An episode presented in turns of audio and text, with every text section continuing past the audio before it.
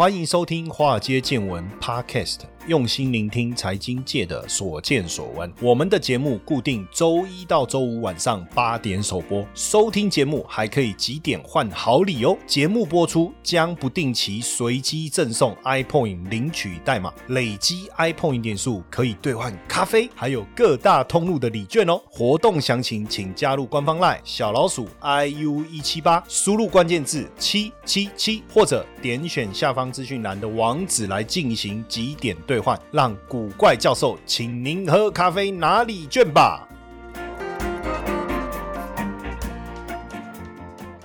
股票市场千奇百怪，见怪不怪。我是古怪教授谢承彦。哎，大家好，大家好，大家好。哎，这个最近呢，额头上又冒了两颗痘痘，我去给医生看了，我就去药房拿药了哈。然后我就说，哎，我这个头上长了两颗这个哈，那有没有什么药可以擦？他就说这是青春痘。然后我就说，哎，可是我这个这个不像我，我怎么看也不像青春吧？怎么还会有青春痘这样？不是，他说这个就是一般。就叫俗称，就叫青春痘哦，就是他说有一个专有名词，哎，他也想不出来。然后后来哦，终于想到这这什么什么痤疮是不是？哦，我说对对对，好像是这个，反正就是会痛这样子哈。我说我已经很久很久没有长过这种东西嘞，是不是最近青春活力呢？哦，他一讲青春痘，不知不觉就好像青春热血了起来，可是有点痛就是了哈，可是有点痛。那我觉得比较好玩啊，就是因为现在常常在路上啊被人家认出来，你知道最近。比较有趣的一次是跟朋友在聊天，你知道吗？然后因为我们戴口罩，我戴口罩，突然之间他跟我说：“哎，就是我在讲话，你知道？就是他本来看到我他是没有反应的，然后后来呢，我跟我朋友聊天，所以我开始讲话了。”他突然转过来，哎，你谢承彦，我听声音就是你，对不对？哦，什么的，哇，没想到我们的声音呢，也能够成为被人家认出来的一个招牌，哦，挺有趣的。所以以后我可能是不是在外面讲话的时候要变声一下？呃呃，大家好，我是谢承彦的，是不是要这样哈？今天呢，来跟大家聊一聊护城河哈。那为什么要聊护城河？因为我我我相信，呃，A 股沉寂了非常久的一段时间哦，那大部分指数的表现好。像不怎么样，又好像有怎么样哦。不管是恒生指数哦，好像在筑底，可是又打不太起来，底部打不太起来哈。然后国企指数也是哦，要死不活的感觉。上证指数呢，好像蛮强的，结果没想到竟然给我跌，竟然跌破了半年线哦。那上证五十呢，哎，整理整理整理，哎，可是最近我们在看深中小这个指数呢，不但早就领先站上半年线哦，而且呢。似乎有要表态的迹象哦。那当然，我们仔细的去探究它的内涵呢，发现说，哎，其实这里面蛮多股票都具备巴菲特这个护城河的概念哦。那当然，我们要先先来聊一下这个护城河哈。什么叫护城河？护城河是在一九九四年巴菲特所提出他在接受这个美国，呃，你看多久？一九九四年，那二零二一年，二十八年前，哇，真的是那时。候，如果大家就按照这个护城河来选股哦，到现在应该也不得了。那这是他接受美国新闻跟世界报道访问的时候，他提出来，他说什么叫护城河？哦，护城河呢，就是大家大家在所谓的这种竞争优势，就是你可能有服务的差异，或者是低成本，或者是你有产品带来的这种独独特的感受哦。那护城河越宽，对不对？你就越能够保护你自己不被这个食人鱼啦、鳄鱼啦来侵袭。二零零七年的时候，巴菲特在他给股东的信当中又提到了护城河的观念，也就是你真的想要长期持有一家能够屹立不摇的公司，护城河很重要。基本上啊，护城河的优势应该就是有别于其他的竞争者，而且难以被模仿。其实这个护城河的概念啊，我在我二零一二年出版的书，叫《神神奇五四三选股法》。对，没错，你没听错，我细沙五四三选股法。我当中我提到独大独。特、独家，其实我自己做了一个简单的整理跟诠释哦。基本上呢，你要有具备什么样的这个优势才叫护城河？比如说，你有没有什么无形的资产？不是那个呃 ghost 那个无形哈，就是说你有什么资产无形的很厉害的哦，别人没办法拥有的哦。比如说可口可乐的那一个。永远没有人知道是不是真的存在的那个配方哈，还有你有没有可以这个转换成本很高的产品？就是说别人用了你的产品以后，他他不会再去用别人的产品，因为转换成成本太高了。有没有网络效应？简单来讲，就是说，呃，能够有这种传递的效果，或是你有成本优势，还是规模经济的优势这一类的，哈，这一类的，就是所谓其他企业难以模仿的优势。当然，企业的护城河也不一定坚不可摧，但是有一些护城河是比较假的，比如说这个产品很厉害哦，大家还记得数位相机吧？可是你有没有呃发现现在谁还你你在想，我以前也买过数位相机，我记得数位早期的相机拍照嘛，底片嘛，对不对？然后呃你要把你拍过的照片洗出来，就要拿去照相公司冲洗嘛。OK，那当数位相机出来的时候，我觉得太厉害了，我可以拍一些我想要拍，然后不想拿去冲洗店被这个相片公司看到的内容，这样子好，那你拍什么东西？哦，好，不要乱猜，好不好？哦，反正很多人应该都有这种经验嘛，对不对？可是很奇怪哦，而且那时候数位相机很贵，真的，一台好几万块。我记得我那时候，对我后来那数位相机跑去哪里，我也搞不清楚。我们那数位相机跑去哪里？哎，反正到后来大家都用手机拍照，谁 跟你用数位相机？然后以前 用数位相机拍完有没有？然后你要要用记忆卡，然后传到电脑里。然后那时候我还买那个那个彩色印表机，哎，还再把它这样 print 出来，我觉得哇，好开心哦，不用去。去照相馆冲洗了，这样子，反正反正那时候也不知道在在想什么，可是就很好玩啊。但是你看现在数位相机在哪里？所以优质产品一定会是护城河吗？未必哦。如果这个产品有生命周期，然后呢，大家会模仿这个优质产品，可能最后也是会消失啊，对不对？然后再来，你说市占率很高，一定能够长期取得这个这个护城河吗？还记得噔噔噔噔噔哦，有没有？那个那个那时候有一个口白嘛，一直讲一讲讲很快，然后就噔噔噔噔噔哦，柯柯达是不是柯达还是 Konica？那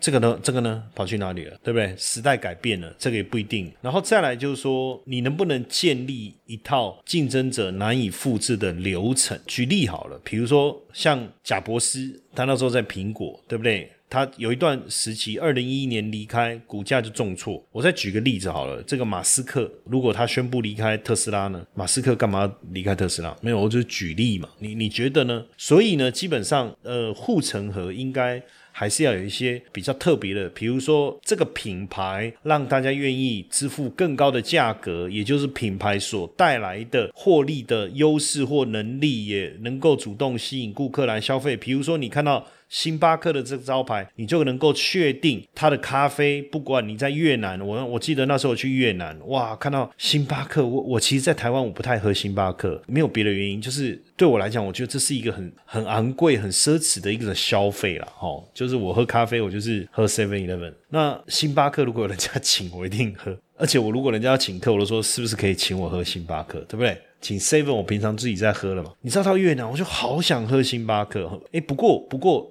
在越南的价格就比台北便宜一些些了哈，然后或者是说，呃，像什么 LV 这种品牌，苹果的手机，或者是说。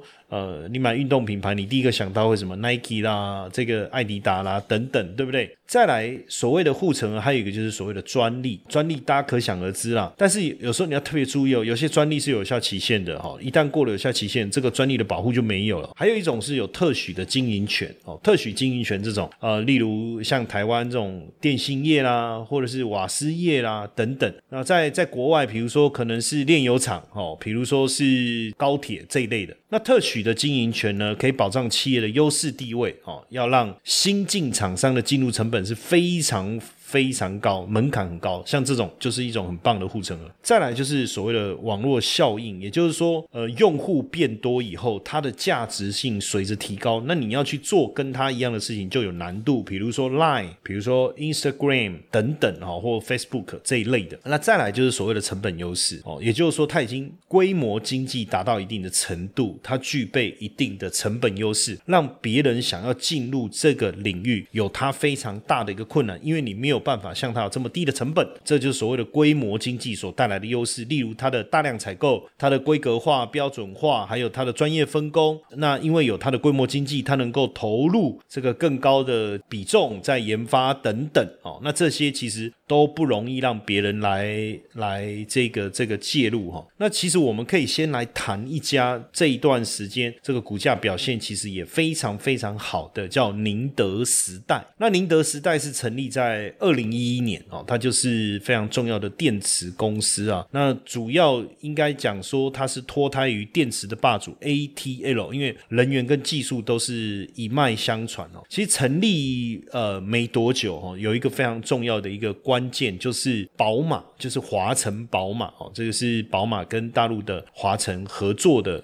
公司叫华晨宝马，那因为呢，他们想要这个给这个宝马有一款叫新能源车来提供电池。哦。问题是，当然这个没那么简单，因为宝马身为一个就是 B N W 了哈，身为一个豪华品牌，老牌的豪华品牌哈，所以给他们的这个生产标准的要求高达八百页哦。不过也因为这样呢，奠定了他们电池的生产跟检测的水准，再加上中国大陆工信部的助攻。哦，那当然也就让宁德时代不断的成长。到二零一五年的时候呢，宁德时代的出货量就已经超过了三星跟 LG 了哈。这个是一个大家比较熟知的一个故事哈。那当然，宁德时代能够建立起这么强大的商业护城河，当然有几个原因呐哈。第一个是什么？他们透过技术的进步去降低动力电池单位的成本。第二个。就是规模效应，我们在讲规模效应，它去加强供应链的合作，去管控它的成本。再来就是把整个产业链呢做得更完善，哦，让能够降低他们这个就材料的波动啊，哦，对他们的影响。另外就是广泛的搭建这个朋友圈，呃，其实简单讲就是把客户尽量拉拢进来，不管是上汽啦、吉利汽车啦、特斯拉啦、B N W 这些，都把它拉拢进来哈。同时呢，也不断拓宽在电池应用的场景，哦，甚至是打通。材料、电池制造、材料回收各种环节，所以这个就是他们做的非常好的一个原因哦。那另外呢，当然，其实我们刚才在讲哈，锂电池啊这个部分呢，宁德时代就是锂电池的龙头哈。不过呢，这个产业呢，你要往上看的话呢，正极材料哦、负极材料，还有电解液跟隔膜是锂电池当中。非常重要的四大原料，四大原料，那每一块也都有它各家擅长的公司。但就在讲隔膜这个部分哦，恩捷股份哦，它是在隔膜龙头里面，在整个中国大陆市场占有率高达四十五趴，不管是在成本、规模还是技术上，都有明显的优势哦，算是这个锂电池隔膜的龙头哦，锂电池隔膜龙头。呃，生产工艺有分呢哈，锂电池隔膜有分干法隔膜跟湿法隔膜。那恩捷股份成立就一直专注在，应该是讲说技术门槛比较高的司法隔膜，所以你听到这你就知道了，它在技术上是不是有一定的这一个这个门槛哦？那因为呢，司法膜的成本跟价格下降以后，这些当然都都慢慢的干式也好，湿式也好，就是距离拉近，但是。在这个部分哦，恩恩捷股份哦，把他们的这个司法的渗透率，因为本来啊成本高嘛，那当然市场使用他们。这个方法的应该是讲客户啦，哦，会比较少。但是随着成本的降低，他们的渗透率已经拉高到百分之七十，所以它的市占率也不断的拉高，哦，就成为了全球隔膜的一个龙头。那全球隔膜的产业主要集中在哪里？集中在中国大陆、日本跟韩国。那呃，因为中国透过多年的这种进口替代啊，也占了五成以全球哦五成的一个市场。那现在呢，这个湿法隔膜湿啊湿润的湿啊哈，就是呃干湿两用。胆嘛，哦，台语叫党嘛，哦，我干嘛一直解释？反正你应该理解我的意思。那施法隔膜呢？呃，现在已经出现这种垄断了，哦，垄断了，而且它的市占率不断的拉高，不断拉高。然后它运用了规模效应，包括它的这个技术的一个优化，然后呢，这个又让它的整个产业的结构呢能够更稳定，哦，更稳定。加上很多二线呢，哦，开始洗牌，就等于讲就是洗牌以后呢，就就被淘汰了，哦，所以基本上就更集中在恩捷股份身身上，哦，那也因为恩捷股份呢有它的成本优势，它的成本优势主要来自于什么？第一个规模效应，规模大，你自然成本就就比较有利嘛。再来就是设备，哦，它的设备，因为一般来讲，哦，这个隔膜行业呢，你要去扩产，你的这个呃整个设备产线的周期要两到三年，而且。现在全球的隔膜设备的产能已经遇到瓶颈，可是恩捷股份早在几年前就已经布建好全球规模最大、品质最好的这个设备了哈，因为它跟日本的这个供应商已经签了协议，所以也能够确保它未来几年在扩大的时候，它的设备的供应哦，这个就是一个非常重要的一环哦。那另外，它的技术其实这几年来持续的一个进步哦，也跟市场的技术有一定程度的一个领先。那在布局上也相当的完善哦，布局上不管是消费电子隔膜还是干法隔膜的部分哦，所以也也算是在呃，我们刚才讲到锂锂电池的宁德时代哦，那随着材料的部分看到隔膜的这个这个恩杰股份哦。接下来就是我们今天的彩蛋时间，iPhone 联系代码 K 九四三九，活动详情呢，请到下方的说明栏观看。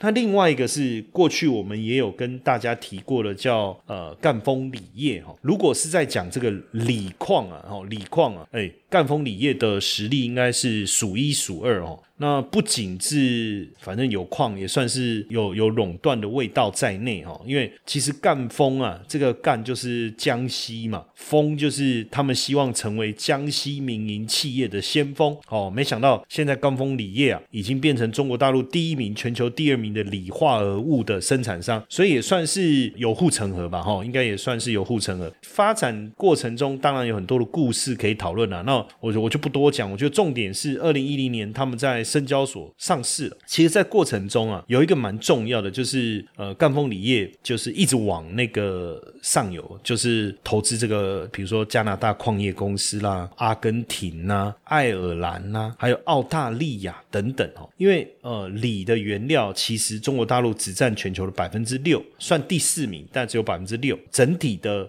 存量其实是相当低的哈。那进口依赖程度非常高，因为。锂主要产自于哪里？锂矿。盐湖还有锂粘土，主要产自于这几个地方。哦，锂粘土，那锂矿跟盐湖占全球锂资源百分之三十六和百分之五十八。可是锂矿山呢，大部分集中在哪里？澳大利亚的西部。锂盐湖集中在阿根廷、智利跟玻利维亚。哦，诶，那我刚才讲到喽，赣锋锂业不是投资了加拿大的矿业公司、阿根廷、爱尔兰跟澳大利亚，所以其实它等于是把这个矿的来源大幅。度的一个掌握哦，掌握的非常非常好哦，所以再加上他们跟这些一线的这些电池供应商、跟汽车厂商哦，维持非常好的长期的战略关系，不管是 LG 化学也好，不管是特斯拉还是 B N W 哦，甚至是宁德时代等等，所以能够成为在锂的这一个领域的锂的材料哈，这个领域里面的算是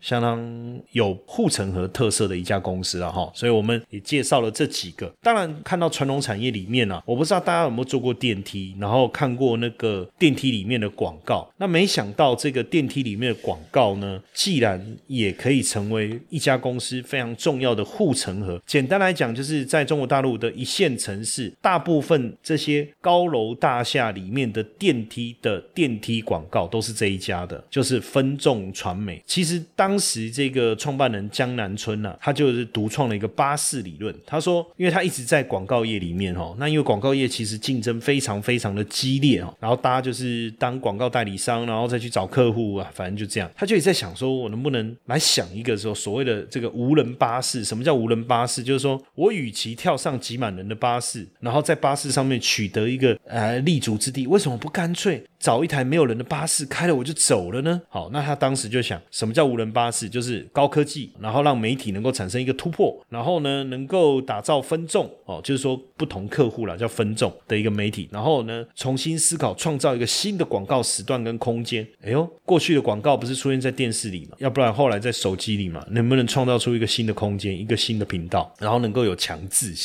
这样，当然这个怎么想也没也也也也想不到哈。那只是突然有一天他在坐电梯的时候，早期了哈，他发现说，哎，大家都都在电梯里面都闷很闷呐。那你看一楼到二十楼到三十楼，大家都坐在。站在那边发呆，然后朝着一个方向看，因为看彼此也很尴尬嘛，对不对？万一这时候有人放屁怎么办？对不对？要要那那看谁都很尴尬嘛，是不是？万一旁边又刚好是一个美女，然后你又闻到屁味，那你要看着她吗？可能也不是她嘛，可能是你后面那一个嘛。那你要转头吗？你又不知道后面这个人长怎怎样，搞不好凶神恶煞，对不对？这时候盯哪里都不对，然后他就看到，哎，这里有一个广告灯箱，可是那个广告呢是一个石石板的一一，比如说一幅画好了，或者是一一一个 DM 这样子，他想说，哎，如果这个是那个荧幕，哎，他就可以一直动，然后有有影像什么，哎，那不是很好吗？然后大家的注意力一定会被他吸引走，然后一定会一直看着那个广告，而且它就是一个强制性，因为只要一进来，你一定会看嘛。所以你看，同样的广告投放，如果在电视墙，就是电梯的电视墙投放就不一样喽。而且这些一二线城市能够坐电梯上下，要么上班族嘛。那如果是是住宅，那肯定是比较有钱的嘛，对不对？上下班要搭电梯，回家要搭电梯，一进到电梯，反正你你也划不了手机嘛，不是吗？那这时候很少人会真的拿一本书出来读吧？你没看过吧？那你就认命嘛。那上面播什么就看什么嘛。哎，我坐电梯，我发现就真的就是这样哦，就是这样子。所以呢，他二零零三年创立第一个看准就是电梯广告。那长期经营呢，甚至包括就是并购别的一些小型的这种电梯媒体呢，反正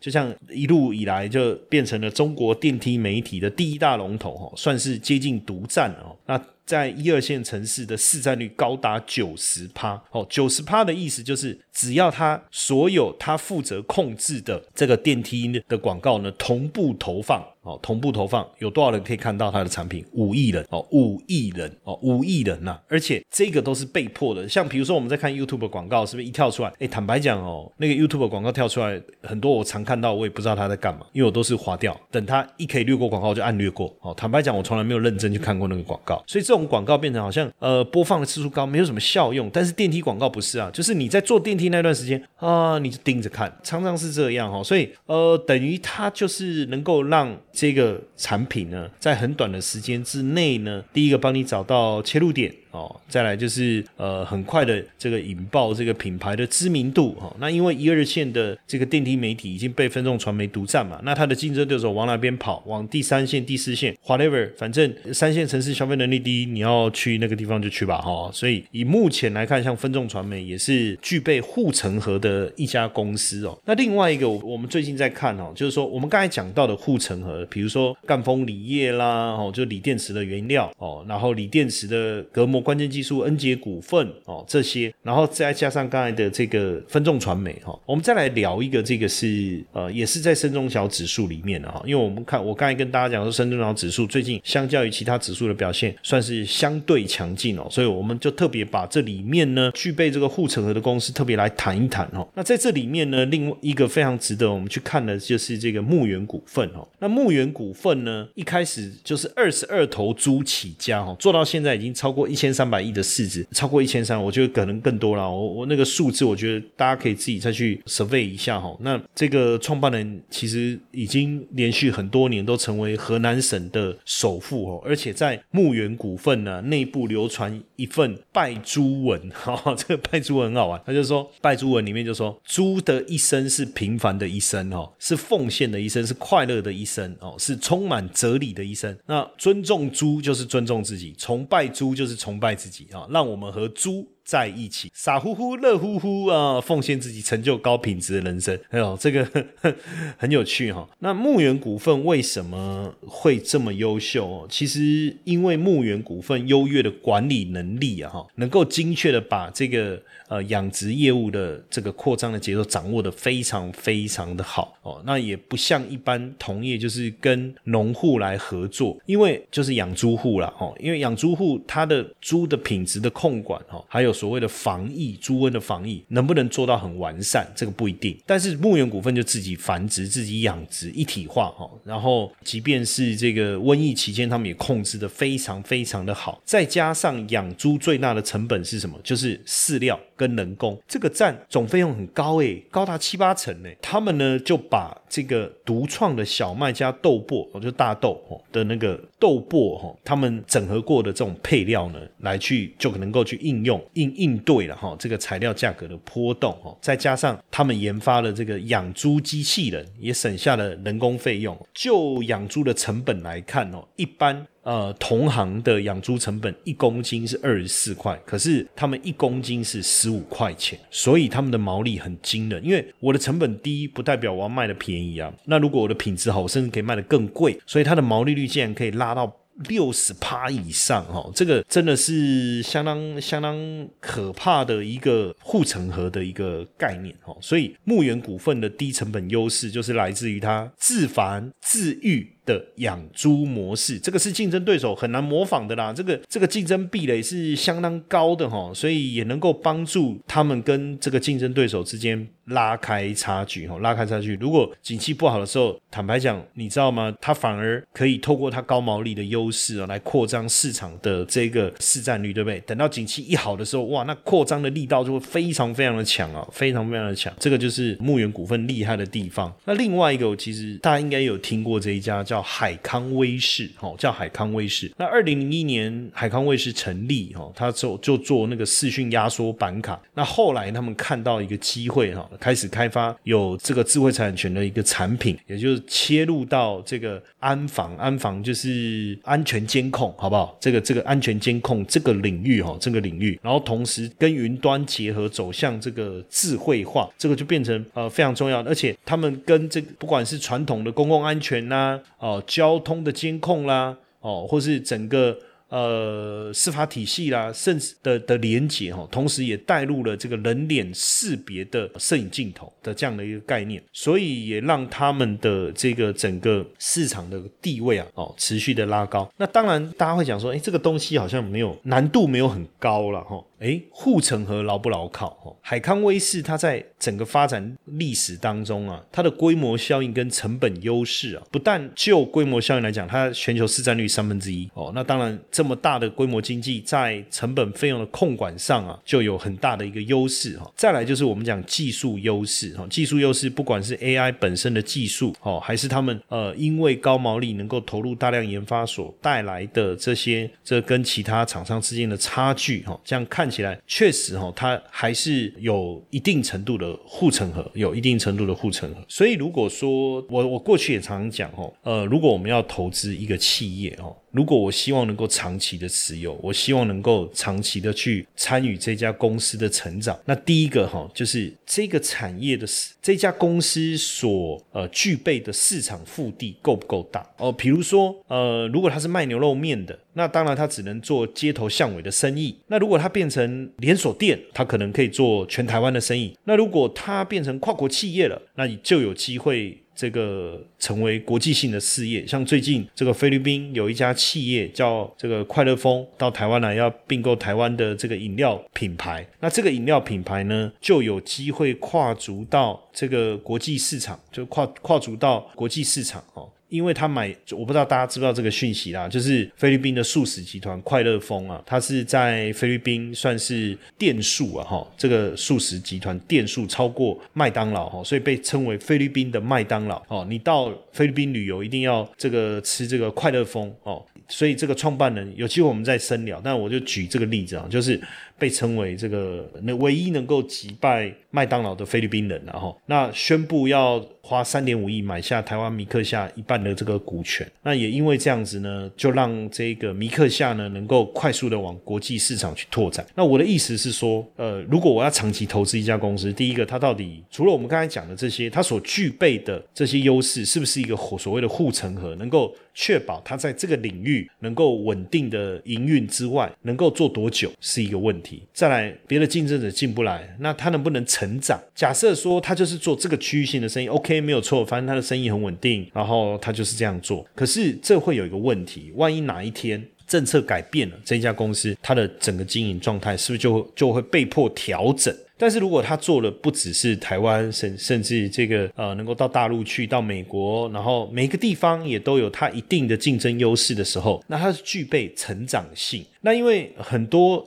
我刚才讲到这几家公司，大陆的企业，然后具备护城河的概念，同时它的腹地够大，因为它光大陆经营大陆这个区域，它的腹地就够大，更何况它还跟很多的国际品牌合作，比如说像宁德时代也好啦，像这个赣锋锂业啦，哦，或者是恩捷股份，它也不止就是只有经营大陆这块市场哈。那所以呢，持续的成长的可能性就变得更高了哈。所以，我我觉得在做长期投资的时候啊，巴菲特的这个这个护城河的概念是真的非常的受用哦。那当然，如果大家呃想要更详细的去了解，或是深入的去去去呃研究相关的概念的话，哎，这里我特别推荐一本书，好不好？神奇五四三选股法啊，那这本书呢买不到了哈，因为已经绝版了哈。所以如果大家对这本书有兴趣，你可以直接到这个图书馆，好，国家图书馆也有了哈。然后每次我讲完，你知道吗？同学就留言啊，说老师借不到了，为什么？那也就被借走了，对不对？哦，就因为就那几本在图书馆嘛。好，我下次人家说叫我捐几本给图书馆，可是我说我手上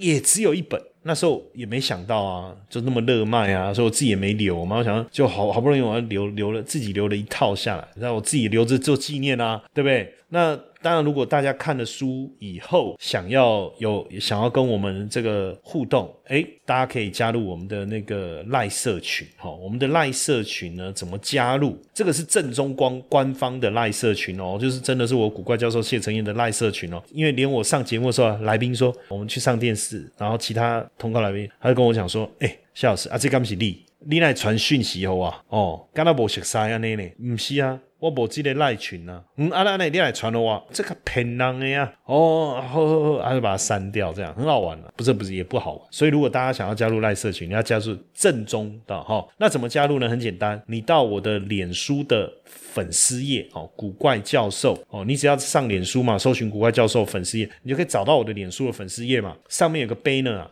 你只要看到有一个人在抓头，那个那上面就写正宗嘛，赖社群就点进去，它有个连接，好不好？然后呢，可以一起来聊一聊哦。有时候现在蛮蛮蛮热闹的，很多人都在里面讨论然后蛮热闹的。当然就不要留一些奇怪的东西啊，人身攻击啦，哦，或是来这边拉业务啦，或是散布跟政治有关的言论，可能就比较不适合，好不好？哦，来提醒大家，好，那记得哦，赶快去加我们的赖社群，好不好？Hello，各位粉丝们，大家好。